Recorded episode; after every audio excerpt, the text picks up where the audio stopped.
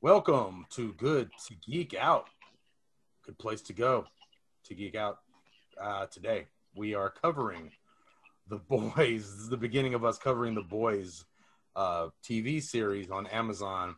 And as Stroughter texted me yesterday, I'm very surprised we have not been covering it up until now.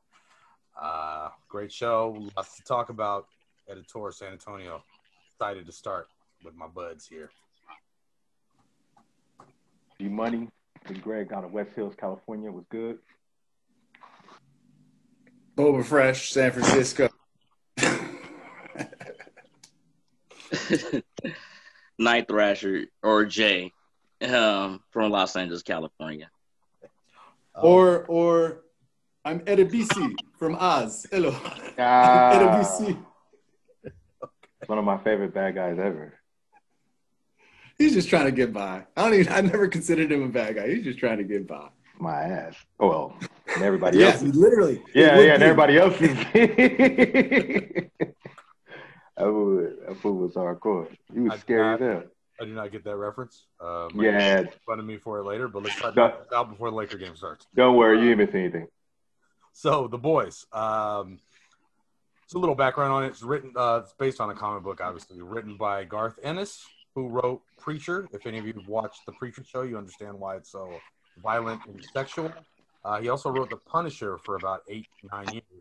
So he's a very. Uh, his writing has a lot of violence, uber violence, I would say, which is expressed uh, in the show. And um, I feel like the show is a very good. um watering down for the masses of what the comic is. I do a pretty good job. Um, anything you guys want to start it off with thematically? Um, yeah, no, I think that you kind of hit on it uh, as Garth Ennis is to do. Uh, it's an excellent what if this happened in the real world with a lot of twist with this idea of what if these superheroes actually had existed in our world and how would people deal with them, especially as we live in the age of the celebrity uh, leadership and worship of uh, our heroes and celebrities. I think that it did a great job taking what in the comic book is an extremely esoteric, like it's written for comic book fans with a lot of twist of uh, comic tropes, like Lamplighter, which we'll get into uh, eventually at some point. And that comes to my idea that they did an amazing job. I don't think watering it down, but switching up the material to make it much more consistent across the board with the way that the world itself works, as opposed to in the comic, they kind of go far out with like, well, if you read comics, wink, wink, this is what this is what happens in comics, and this is how we're going to explain it. And this one, they do a, a fucking solid job of maintaining a real world continuity of their internal logic. I'm I'm impressed with this show. Uh, segue, I agree. I thought it was a realistic political and uh, ec- it showed the political, real political and economic impact of where the world would work if we really did have people with extraordinary gifts. Um, and so, you know, it just, I mean, on top of that, they add, you know, uh, you know, a lot of comic book aspects. They add a lot of comic book movie humor. Um, a lot of uh, you know dark dark humor that you would see in, and you know the comic books uh, i just you know i picture hugh standing on the sidewalk right after you know a train takes his girl out and he's just standing there holding hands. And like that you know that's just that's crazy. You won't get that you don't get that in any other uh, like superhero shows because you know they, they keep it in a realm that's a little bit outside of reality where this one goes there right? There's so many times where they just go there. I mean they you know I, I think like two people dropped dong in the first episode, and you're like, what the frick? You know what I'm saying? It's like, it's like, you know, the invisible guy just shows up in the bathroom. He's like, oh, oh, okay, all right, you know. it looked like a button on a fur coat, but still. That's funny. Um, I think, I think, um, I agree. I agree with both of you guys that um, it covers what real life, you know, what what lives we will have if we had superheroes. It, it covers political. It, it, I mean, it covers the political side. I mean, it also shows the human nature of heroes. I mean, You know, we see the cookie cutter when we read comic books. We see the cookie cutter persona, and sometimes you get tired of that. And the boys, what it does is that it opens up a realm of what heroes would actually do.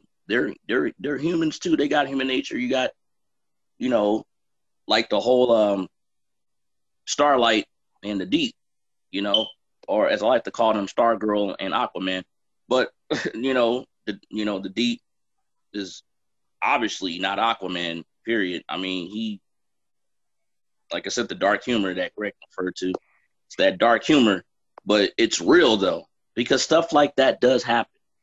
We just don't know about it, but it's it covers human nature.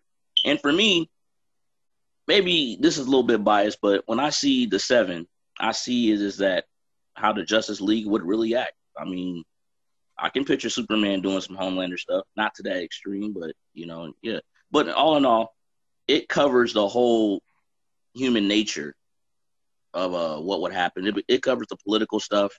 It, it, it covers you know the media because the media is involved and what happens when you put the government and the media working with superheroes. Is is I mean I think that's what will happen. I've never seen anything like realistic based like this since the whole kick ass thing. So I'm digging it. I mean, I like it. Is you got your good, you got your bad, but all in all, um and it's, it's up good. to you to figure out who's who.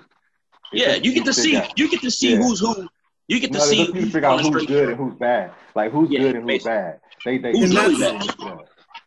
And I think that that's part of the solid um the solid way that the story is told is through this ambiguous mindset because we're so used to the tropes like you're saying that things are just supposed to happen when the uh when home when robin gets exploded by a train running through it like it makes me think of and it's funny because you have GoBots in the back because i was thinking about gi joe and transformers the other day and just how gen x is totally inured to the idea that as soon as shooting starts happening people aren't going to get hurt and then when people start getting hurt, I'm like, oh, y'all ain't playing. Like I to this day, I still say in, in a cartoon when someone starts dying, I'm like, oh, they ain't playing over here. Oh, right. Oh, people are dying. Right. Like they've taken the uh, you know the safety gloves off, the kid gloves off.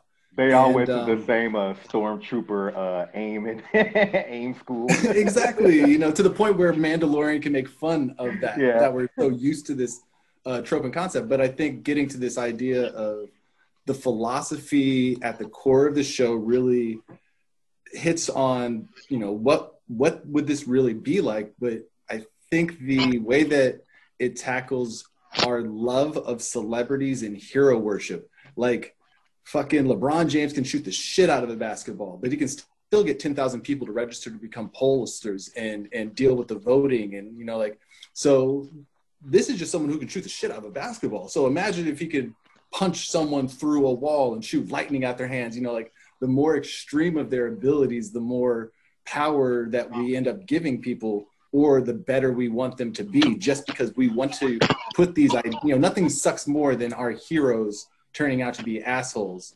um Never because we hero. want them to so who gets a better who gets a better contract lebron or a train who gets the better nike endorsement that's when you start using your outlet when you start using your outlet as a brand, when you when you have powers, you start using it as a you know as a public platform. It's like you said, LeBron James is the perfect example.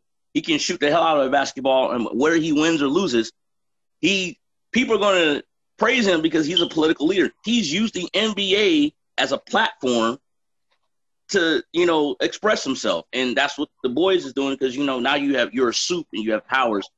Now you turn yourself into a brand and and when you have the media behind you or you have the people behind you, can you know you can pretty much do anything with that and, and they kind of show how something like up up and away can be turned into thoughts and prayers um, right. you know it's about branding and, and these simple slogans end up having powers that go beyond uh, you know it's the bat signal in the sky. It's the symbol more than the action. The bat symbol gets criminals out the alleys. Thoughts and prayers clears everyone's consciousness. You know these words have powers that are inherently attached to them that are adjacent to what they really mean. Um, and this show i think does this beautiful concept of again like what the symbol is and what's adjacent uh, to that symbol and you know just standing in, in, season one, geez, y'all, they go for it. They go for it.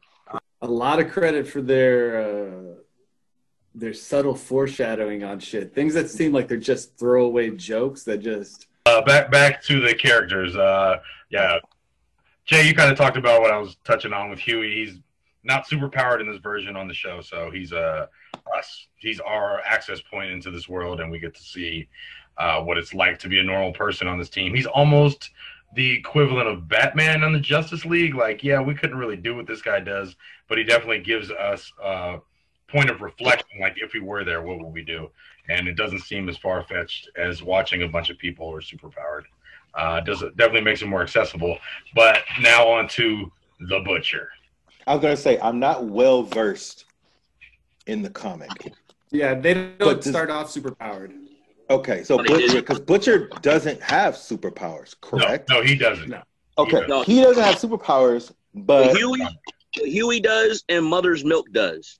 In the comic, yeah. in the comic, okay, because yeah, because it's uh, because I all I know is Butcher is is a beast.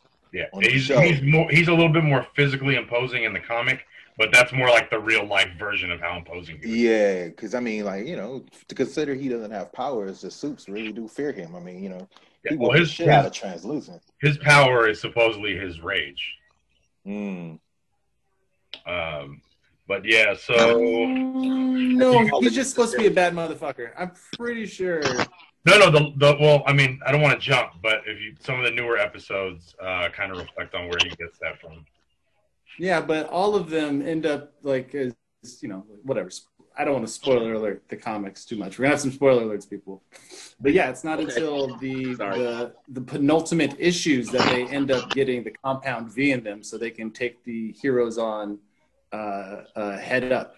And prior to that, although they do survive some some surprisingly violent uh, count uh, encounters with the heroes that should leave them dead, there isn't anything really implying that they're superpowered, espe- because the, the fact is is that it goes against Butcher, Frenchie hate superpowers, Right. and while Mother's Milk is reliant on the mother's milk, it's not drinks it. necessarily stated. Yeah, like, yeah, he like drinks he's it not, and then he gets the powers. So, and then Wee Huey has it too.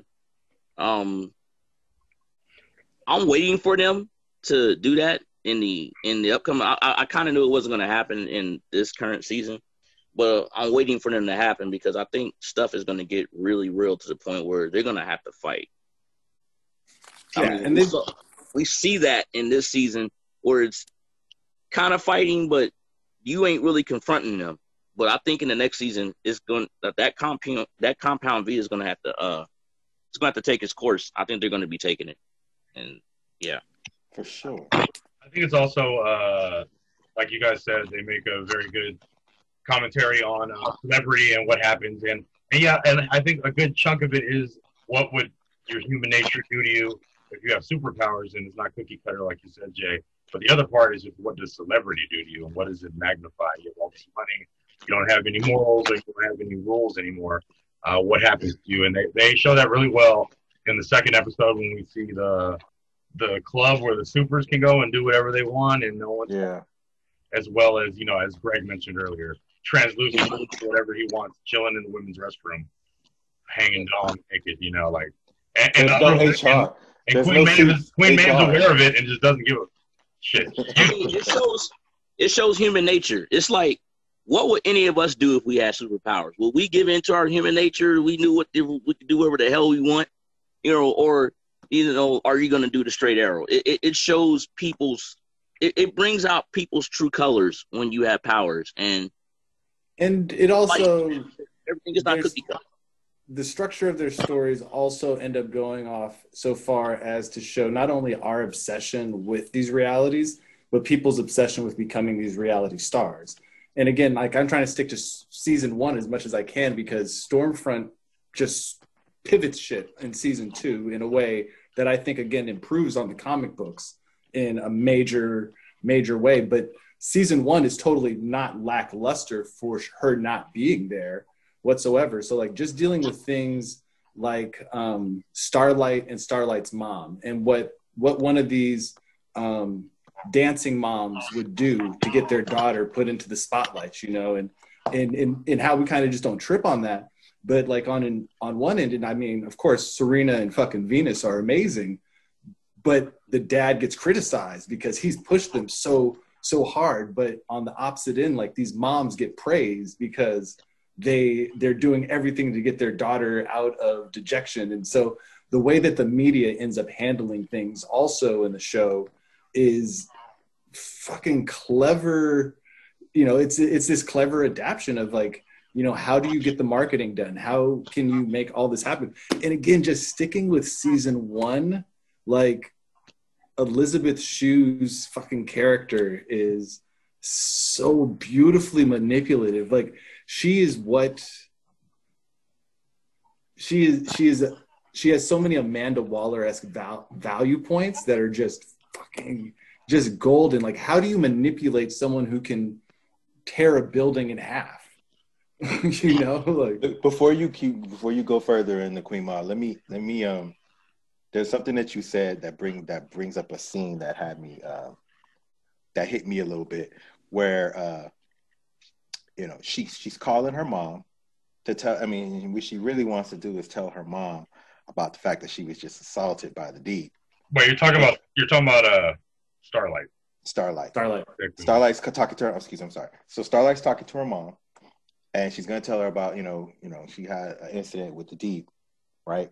But her mom's like oh let me tell you this story. So i'm talking with let gladys. I forget who the lady's name. I'm talking with gladys. She's going on and on about her daughter getting into medical school. And she was and i told her yeah well my daughter is now one of the seven.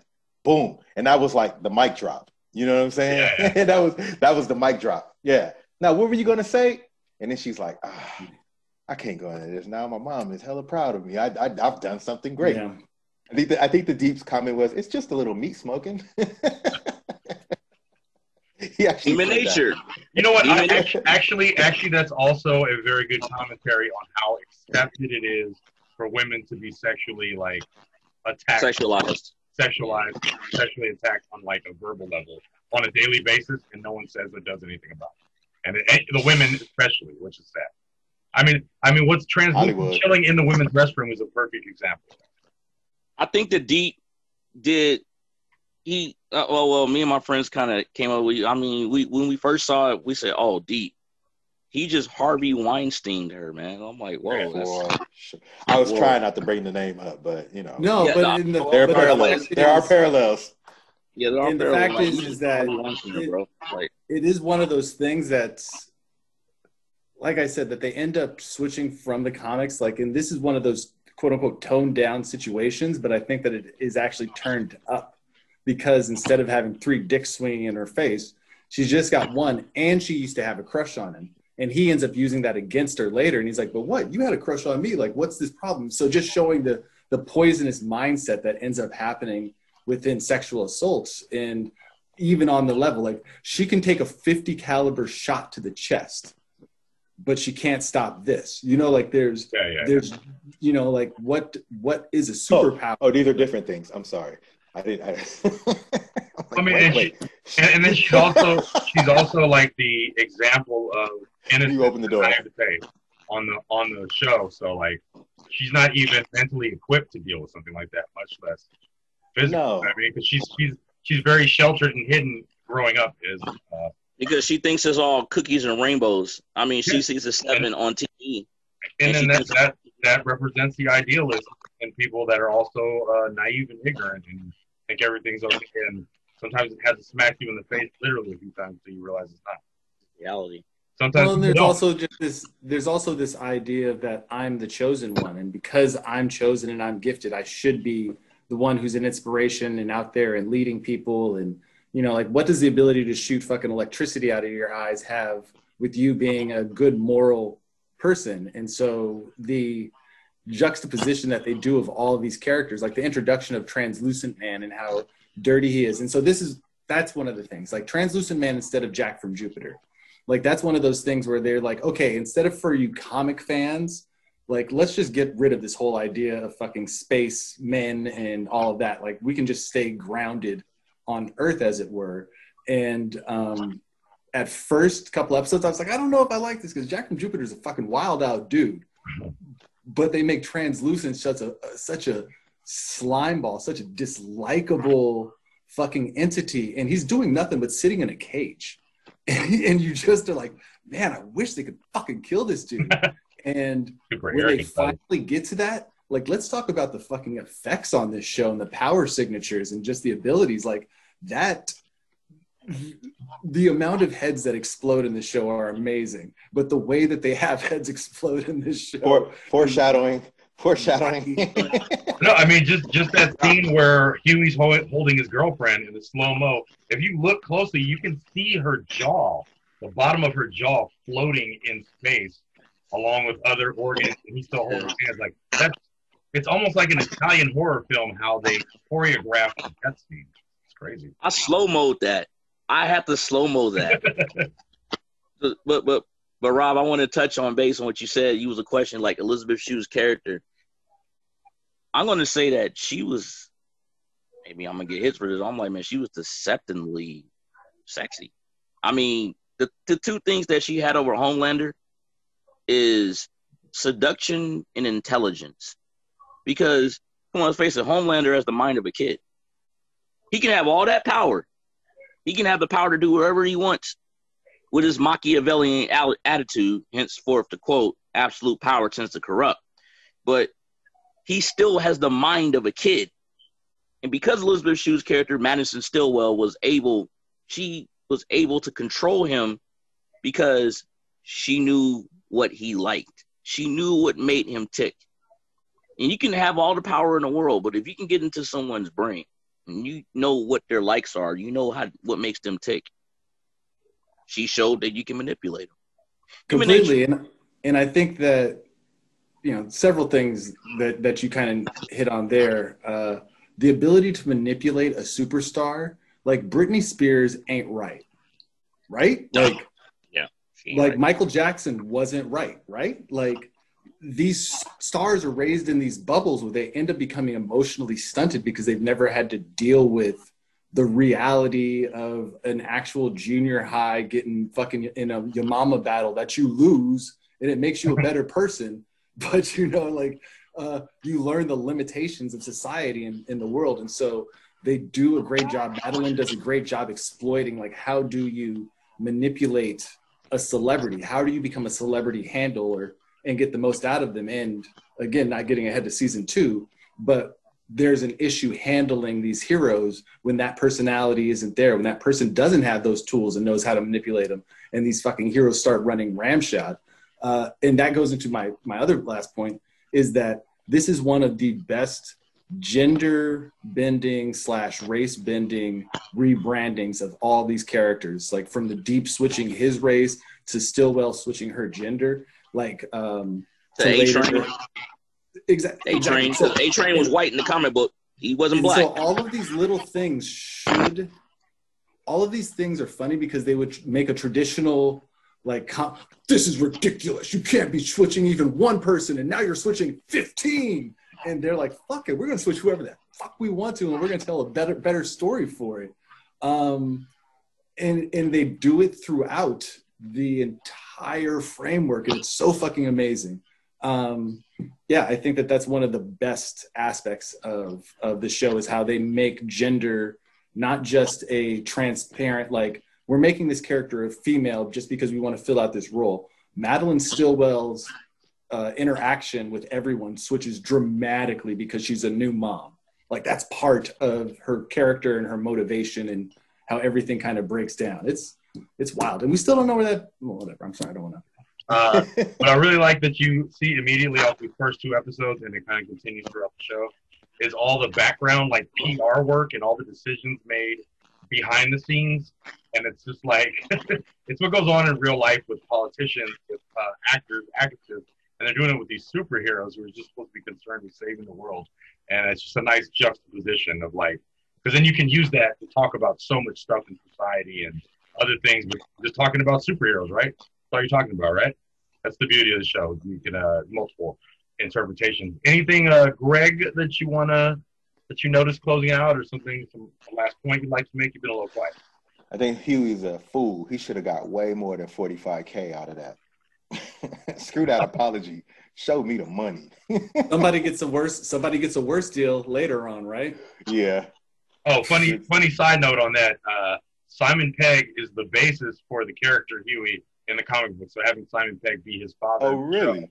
Is a Hey. nice nod. Yeah, it's a nice. Hey, and, and shout out to Simon Pegg. Great American accent. Oh, we were talking about that earlier. You thought so? I didn't notice Yeah. until too late. Great American You accent. on that. You Hey. really, you really get, you really see it when he's talking to Huey, uh, and he's telling him, "You, you don't have it in you for this fight." Like you really get to, like I was waiting, like you know, because you know the, the scene gets a little, they get a little excited. And a lot of times that's where you see people slip up on their accent, and he actually did a pretty good job keeping the American accent going. Nice. Greg, let me touch on that right there. Um, w- w- let me touch on what you just said.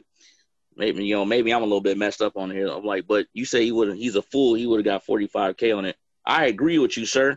Um, that was me. I would have got more out of it, but I still would have kept my vengeance in going to go screw over A Train. Why not have I mean, both? Yeah, yeah, no, no, no, exactly. But I mean, Why not if, you, if you're, gonna have both anyway, you know what I'm saying? Yeah. Get paid. We also underestimate the the threat of someone with laser vision just kind of That's hanging over your I might settle. I just might oh, settle. Oh, oh, yeah. Well, yeah, you see, you see what happened to the dude on the airplane. Yeah, was right. trying to threaten. So, called Compound V, which was produced in this. An amazing, an amazing scene with that kid being so stoked. He's like, "Look at that! Oh, it's, look it's such a super, Superman shout out to the way he does the little the little nod and the two fingers off the dome. It was uh, I'll say this. That's the one thing that Frenchie showed me. Because Frenchie, as weird as he is, he's also kind of cool. Because you were figuring out, man, you can't hurt translucent. He's invisible and his skin can't be penetrated. But then he figured out, oh, okay, I know how to hurt you. I'm gonna stick something up your stick something up your I'm like right there, I was like, you know what? It showed that, you know, soups can be hurt. Soups can not only be hurt, soups can be manipulated as well too though. It's the power of the human brain. Um, as far as you know, like I said, episode the first the first two episodes, I'm I'm, I'm not gonna go spoiler, but when I when I watched the first two episodes, I mean, yeah, I mean, it goes to show you that this is reality, this is the real world, but it also shows you that, it's like I said before, with power, you know, absolute power tends to corrupt, but you know, power is not everything. Yeah. Power is not it, it. It shows human nature. It shows the human mind. It shows what people's intentions are, and it and it, as far as the two episodes, it you know it wakes people up, and um, I like that. You know, I mean, it shows real life situations of what what it would do. It goes to the point. I'll close out to this. It goes to the point of what I always one of my quotes I always say when it comes to meeting people. Um, never meet your heroes, kid. all right. Yeah, find out they're human. Um, yeah, man. On uh, that's a good point. On that note, um, editor closing out San Antonio. Peace.